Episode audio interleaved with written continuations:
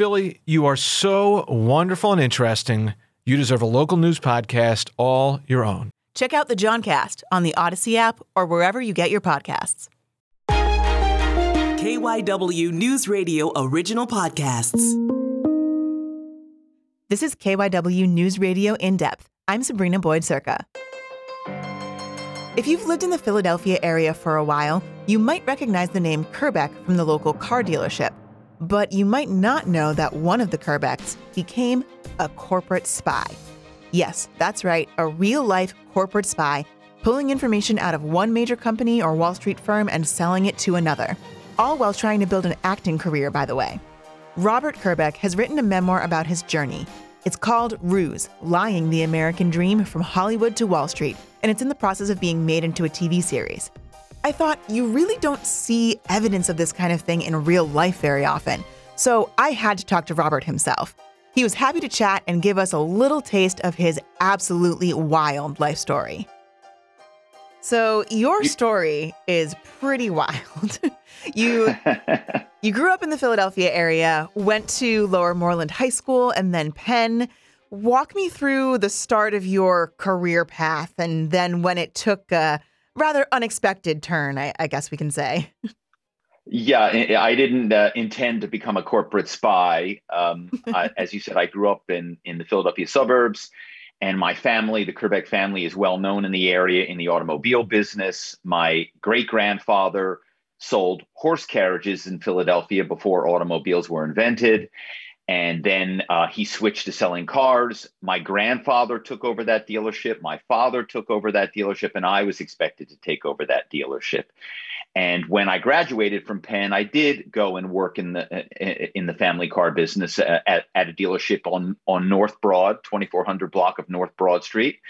And um, I just found that car sales wasn't really for me. You know, there's a bit of trickery with car sales that goes on. And when I was at Penn, I had kind of uh, gotten bitten by the acting bug. And so I wanted to try, move to New York to become an actor. I needed a survival job. And of course, who stumbles into a job as a corporate spy? But that's what happened to me. okay. So, how did you make, how did you come across your cor- first corporate spy job? Like, how does one, how do you even discover that? uh, my college roommate, uh, his brother was in New York and he was an actor. And so I didn't know anybody in New York. I didn't know anybody who had tried to become a professional actor. And so he kind of took me under his wing and was showing me the ropes. And uh, one day he kind of casually mentioned this very mysterious sounding job. And, and I said, Boy, I, I need a job. And uh, then he kind of stopped talking about it and clammed up and uh, wouldn't kind of give me a lot of information. I had to beg him to get me an interview um, with this woman who uh, ran this firm. And so he finally did. And I went up to the Upper East Side to interview with this woman. And she had this luxurious penthouse apartment with a doorman. Uh, and so right away, I knew whatever she did, it was lucrative. Um, mm-hmm. and her apartment was spectacular. Everything was white. She had a polar bear rug. Um, I mean, it was really a, a, crazy scene. And, and so I go in for this interview, and she never asks me a question about my skills, about my experiences. She basically just talks about my father and my relationship with my father. And, and, and I remember being very kind of off put. And I leave thinking, well, you know, I didn't get that job because she didn't even ask me a question about my skills. And uh, my buddy called and said, You're hired. And so I was pretty pleased with myself. And uh, he said, Don't, don't, don't get too uh, uh, excited. Uh, she hires everyone because no one can do this job. Interesting.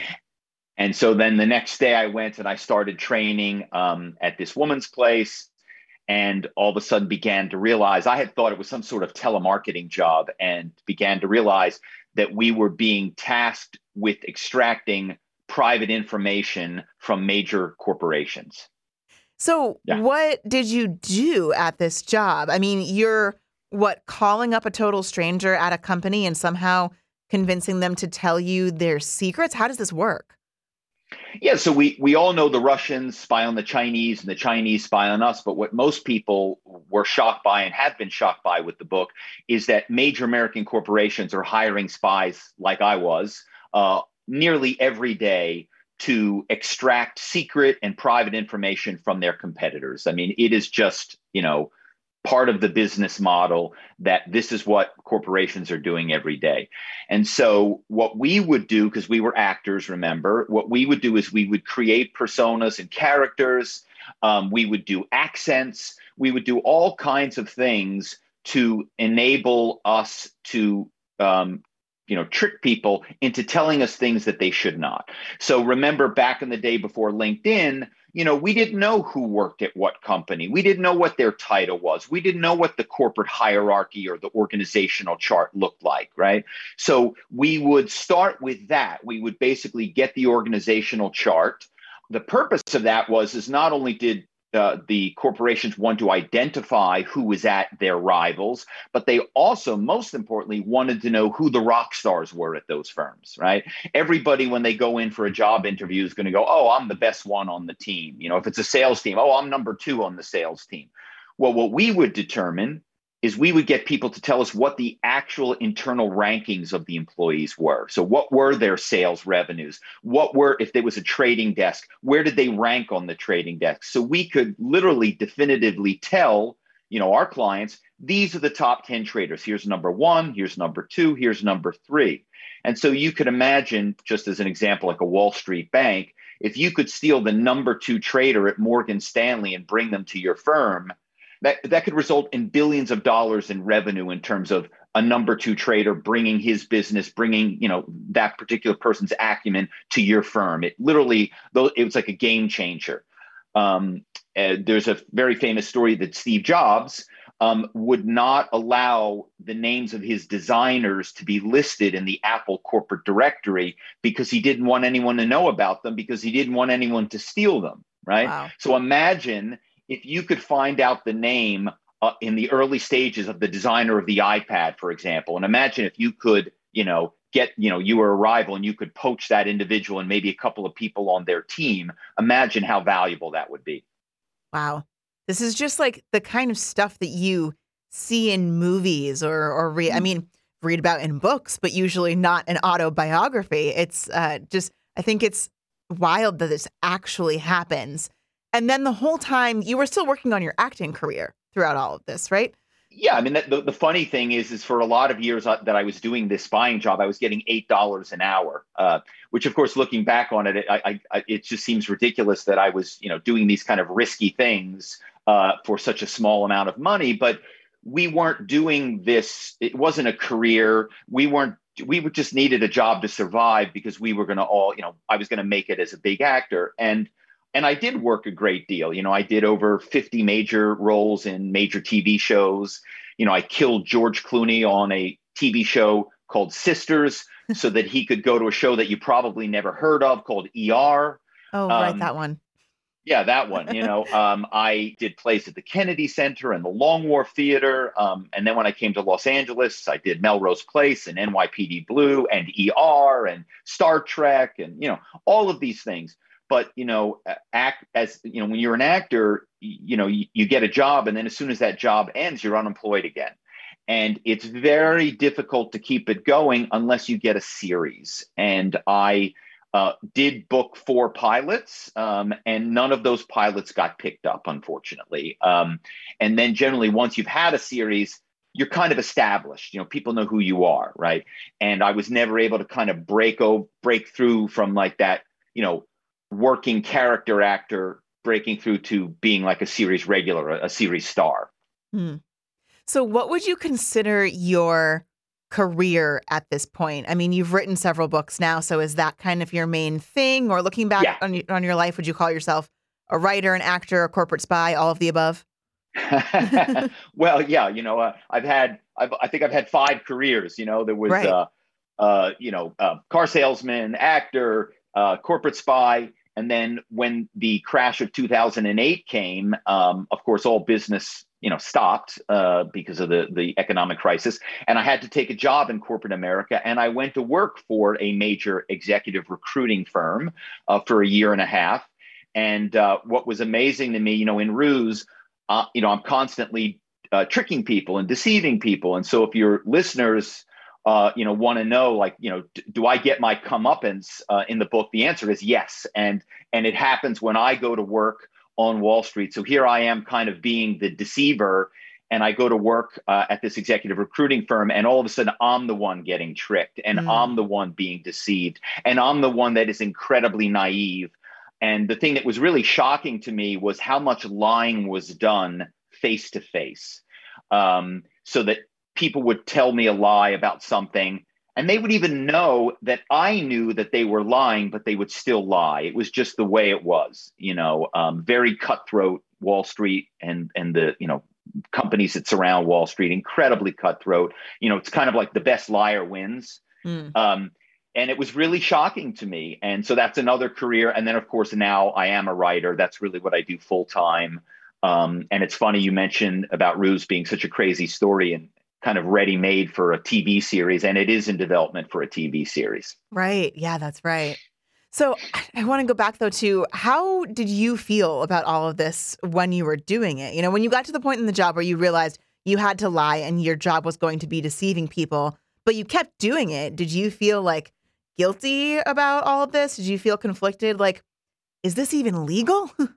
mm.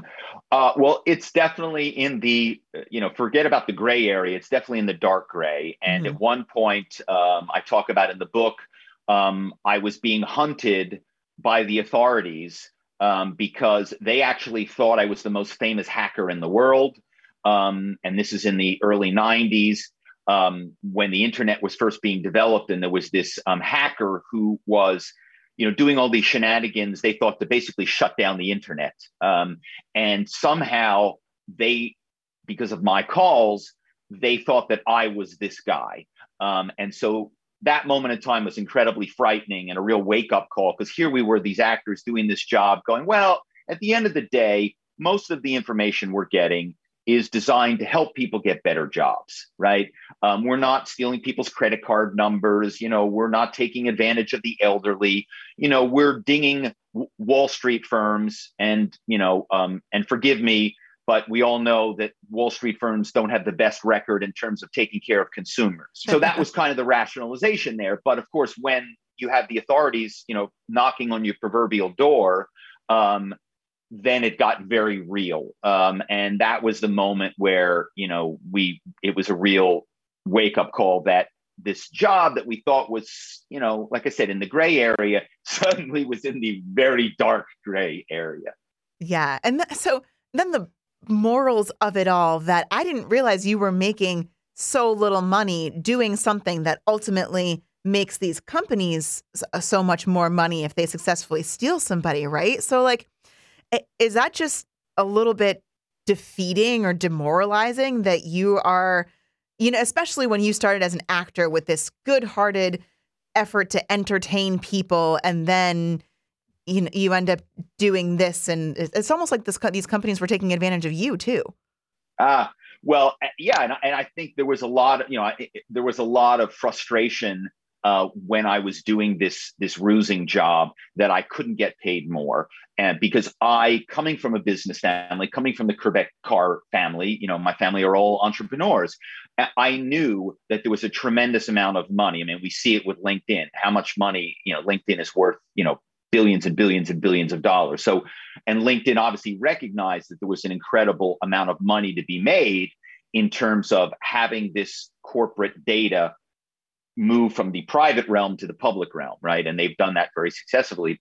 Somewhere before then, I would say it was in the early aughts, so 2002, I really began to realize that there was a lot of money to be made here and I should be getting that money. And that was when I started to kind of go out on my own. And suddenly, for the first time, I actually did start to make a, mo- a lot of money at, at, this job. And what was shocking to me is my income, which had been very uh, modest for many years doing this job, all of a sudden exploded exponentially until at one point, right before the crash, I was making $2 million a year doing this job. Wow from eight dollars an hour to two million uh, uh, to two million a year. Yes, and and that happened really fast um, because the information there was no other way to get this information and it was so valuable. And then of course we were in the run up to the crash where everything was you know that kind of irrational exuberance hmm. right? Um, and so corporations were just willing to pay more and more for this kind of intelligence and it got very competitive. Um, you know people were begging me to do work for them. Wow.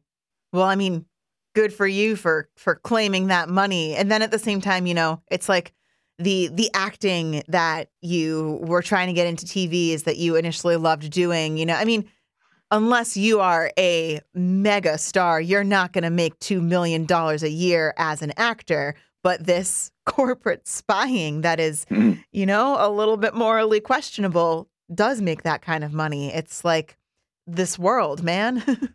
Yeah, so, uh, somebody wrote a review uh, somewhere, and uh, they said something like, you know, shank the man and rake in the bucks. Um, and and it, and that's kind of, I think, even though I never thought of it like that, that when I read that line, I laughed because I said it's kind of accurate because that's what we were thinking. Is wait a second, you know, I'm gonna I'm gonna feel bad for Goldman Sachs, boo hoo for J.P. Morgan. I don't think so, you know.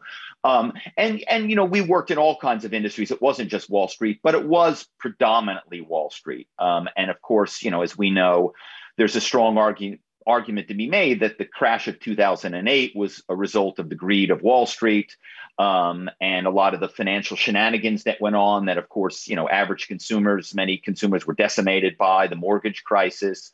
Um, and so, yeah, so that was kind of, you know, even though I always had an ethical issue with the job and and and and at times really struggled with it. And in the book, I reckon with that. You know, I reckon with that. Sure. At one point, my child hears me rusing on the phone, my eight-year-old, and says, "Dad, are you a hacker?" Hmm. And and I have to explain. Um, you know, kind of what I do. And I say, well, no, no, I'm not really a hacker. And, you know, I'm just getting information that helps get people better jobs. And I'm rational. I, and my child, of course, you know, being an eight year old says, but it's dishonest.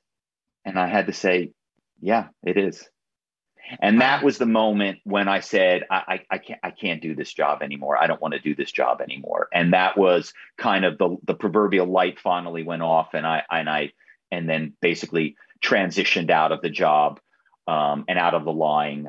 Um, and that's why I can write about it now because theoretically the statute of limitations for whatever crimes I may have committed has now passed.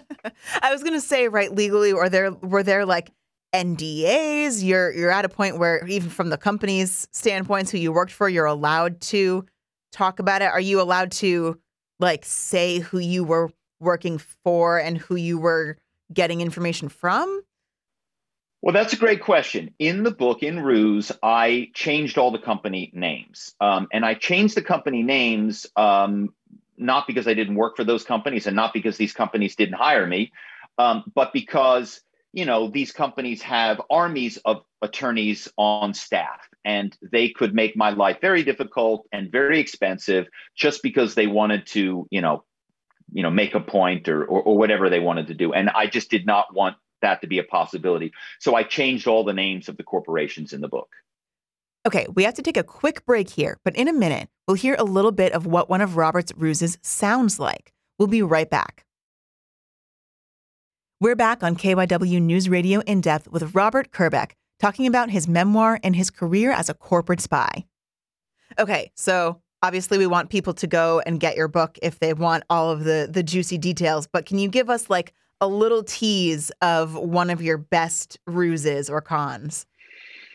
Yeah, this is Gerhard calling from the office in Frankfurt. We have the European Union regulators here this week, and we, we need some information from the states on the people there on the equities trading desk. Yeah, it's emergency. We have the European Union regulators and the US regulators here. We need some help. Wow. Right. So we would do these, we create these characters, often with accents.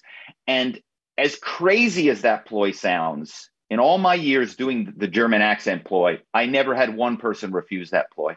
Wow. The more outlandish the ploy was, it's sort of counterintuitive, the more believable it becomes. Who, who's going to be making up a German accent and saying they're calling from some European office, having some emergency, needing who's it doesn't right?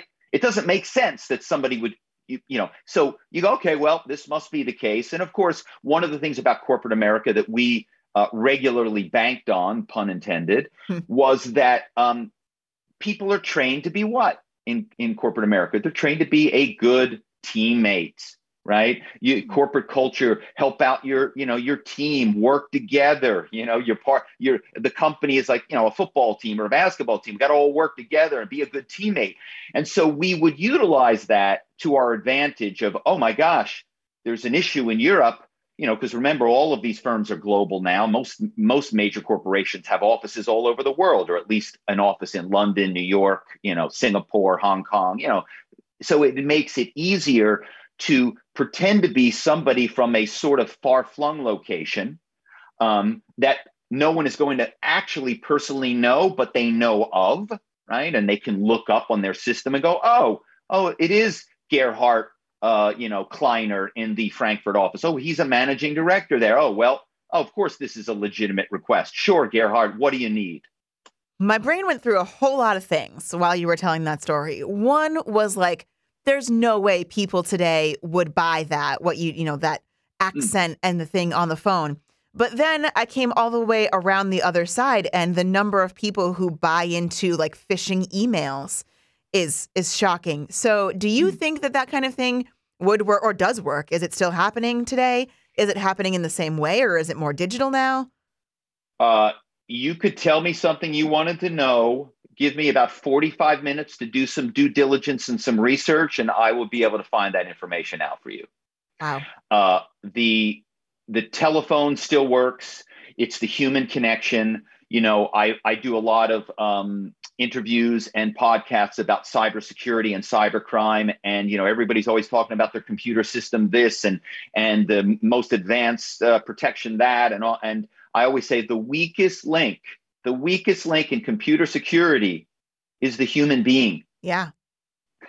yeah. So I used to be able to get people to go into the database to put in their password. I didn't even need a password. They had the password. And they would put in their password into whatever database I wanted to extract information from. And they would look up all of this private information, financial information, employee salary information, all kinds of private stuff and then they would tell me that information. And if they didn't have access to it, then I would get them to make a phone call to someone else in the corporation that would get it for them. And then they would come back and tell it to me.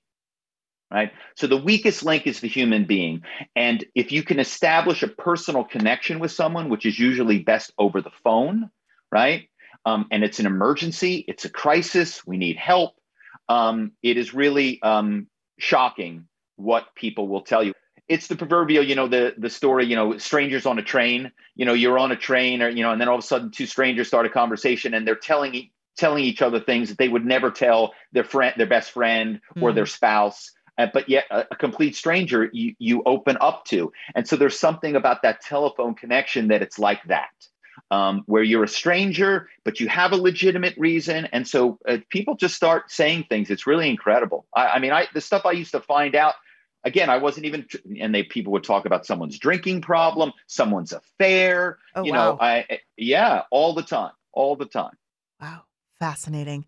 So tell me a bit about the TV series that is being made out of out of your book. Um, it's with Silver Lining Entertainment and A and E Studio. How did this come about? What's your involvement in the the creation process of all this? Yes. So the you know the, one of the executive producers uh, read the book and he thought it would make a, a uh, he, he, really liked it, but and then he sent it to the head of scripted for the production company, and she really flipped about it. Um, as uh, you and your listeners know, there are a lot of uh, amazing true crime shows now, right? We had the mm-hmm. Dropout uh, about Theranos, and uh, WeWork uh, and the you know uh, uh, uh, Super Pumped about Uber, right? There are all these great shows. So she really saw the the you know that this this had a lot of um, interest, and of course the world of corporate spying has really not been seen. And we've seen a lot of spying, but we haven't seen this this world of corporate spying. It's a new world. And so we, you know, the process um, is really fascinating. You know, uh, at one point we had a call and and the head of script said, Well, all we need is a writer now. And I said, Well, you know, isn't that me? And the answer to that is no. ah. the book writer is not the writer. Uh, it's what they call the showrunner, who is the creator of the show and and runs the show. And that's someone who, who has a lot of experience on sets, writing pilots, writing scripts. Um, and so we've found this amazing showrunner. He's fantastic.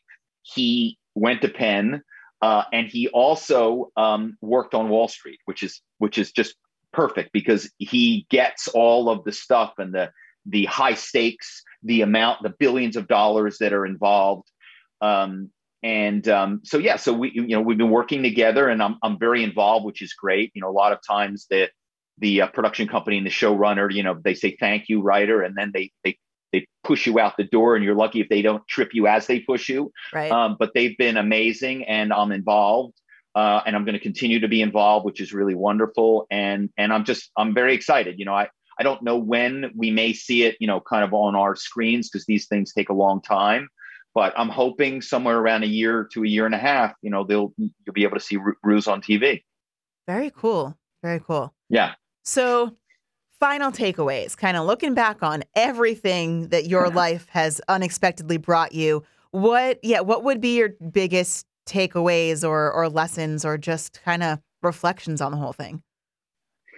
Yeah, I mean, look, I would not recommend my career to anyone. Uh, I'm not proud of my career, but it is a hell of a story, right? And I think what I tell people, because obviously I had all these different careers and I had some pretty high highs in these careers and some low lows. And I think that's just what life is. And and I just talk about the journey, right? Enjoying the process, enjoy the journey, enjoy the people that you're working with because one day you won't be working with them and and and you may miss them, you know, and you probably will miss not all of them, but you're going to miss a lot of them and and you'll look back on those days probably more fondly than maybe you're feeling in the moment and that's why it's really important to appreciate uh, the moment, the process, and the journey, because you know it's it's really not about where you're going to get to. You know, I thought I wanted to be some big giant star, and and that was you know where I wanted to get to, and obviously that didn't happen. But then we see stories all the time where people are at the highest highs and they're miserable. So um, you know, you know, be grateful for what you have and enjoy the journey. That's it for this episode of KYW News Radio In Depth. You can listen to the podcast free anytime on the Odyssey app, and you can find it wherever you listen to your favorite shows. I'm Sabrina Boyd Circa, and we'll have another episode out soon.